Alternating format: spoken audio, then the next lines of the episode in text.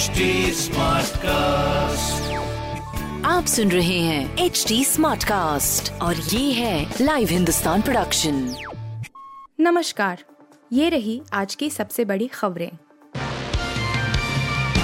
दिल्ली में monkey pox का पांचवा मरीज़ मिला 22 साल की महिला एल जेपी अस्पताल में भर्ती। दिल्ली में मंकी पॉक्स का पांचवा मामला सामने आया है। एक 22 वर्षीय महिला को मंकी पॉक्स की पुष्टि होने के बाद इलाज के लिए एल जेपी अस्पताल में भर्ती कराया गया है। डॉक्टरों की टीम सभी संक्रमित और संदिग्ध मरीजों का इलाज कर रही है। डॉक्टर सुरेश कुमार ने कहा कि महिला के नमूने शुक्रवार को पॉजिटिव पाए गए और वर्तमान में वह अस्पताल में डॉक्टरों की निगरानी में है। जन्म से मुसलमान नहीं है समीर वानखेड़े पूर्व एनसीबी अधिकारी को सर्टिफिकेट केस में मिली क्लीन चिट। जाति प्रमाण पत्र मामले में एक साल से चल रहे विवाद को खत्म करते हुए कास्ट स्क्रूटनी कमेटी ने एनसीबी के पूर्व अधिकारी समीर वानखेड़े को क्लीन चिट दे दी है। समिति ने वानखेड़े के जाति प्रमाण पत्र को भी बरकरार रखा है।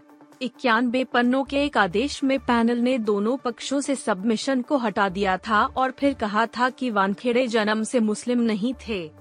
समिति ने यह भी निष्कर्ष निकाला कि समीर वानखेड़े और उनके पिता ज्ञानेश्वर वानखेड़े ने हिंदू धर्म का त्याग नहीं किया था और मुस्लिम धर्म को अपनाया था।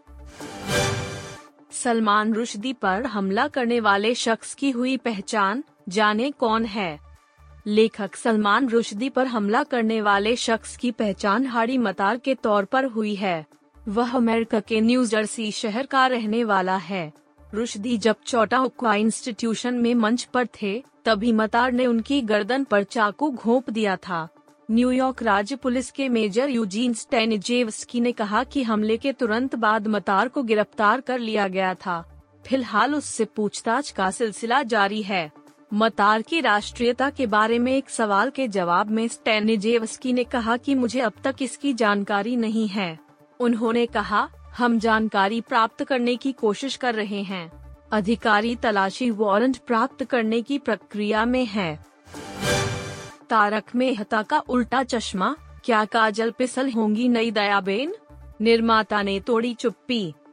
तारक मेहता का उल्टा चश्मा में दयाबेन की वापसी को लेकर बीच बीच में खबरें आती रहती हैं। फैंस दयाबेन की वापसी की उम्मीदें लगाए बैठे हैं। बीते दिन एक मीडिया रिपोर्ट में दावा किया गया कि मेकर्स दिशा वकानी की जगह एक अन्य अभिनेत्री पर विचार कर रहे हैं। अभिनेत्री काजल पिसल दयाबेन के किरदार के रूप में दिख सकती हैं। हालाँकि तब तक आधिकारिक रूप से कुछ भी जानकारी सामने नहीं आई थी। अब शो के निर्माता असित कुमार मोदी ने इस पर अपना रिएक्शन दिया है। तारक मेहता का उल्टा चश्मा के निर्माता ने ऐसी खबरों पर आश्चर्य जताया है। उन्होंने काजल पिसल के शो में एंट्री पर कहा कि उन्हें नहीं पता कि ऐसी अफवाहें कौन फैला रहा है। वो तो काजल पिसल को जानते भी नहीं और न ही उनसे कभी मिले हैं।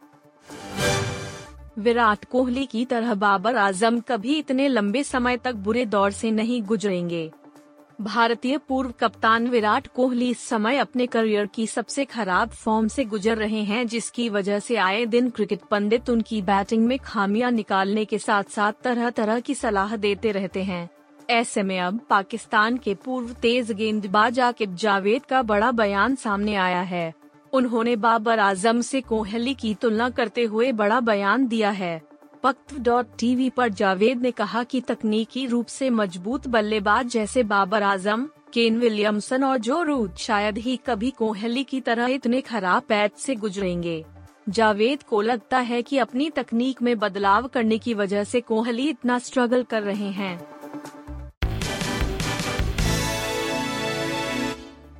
आप सुन रहे थे हिंदुस्तान का डेली न्यूज़ रैप जो एच टी स्मार्टकास्ट की एक बीटा संस्करण का हिस्सा है।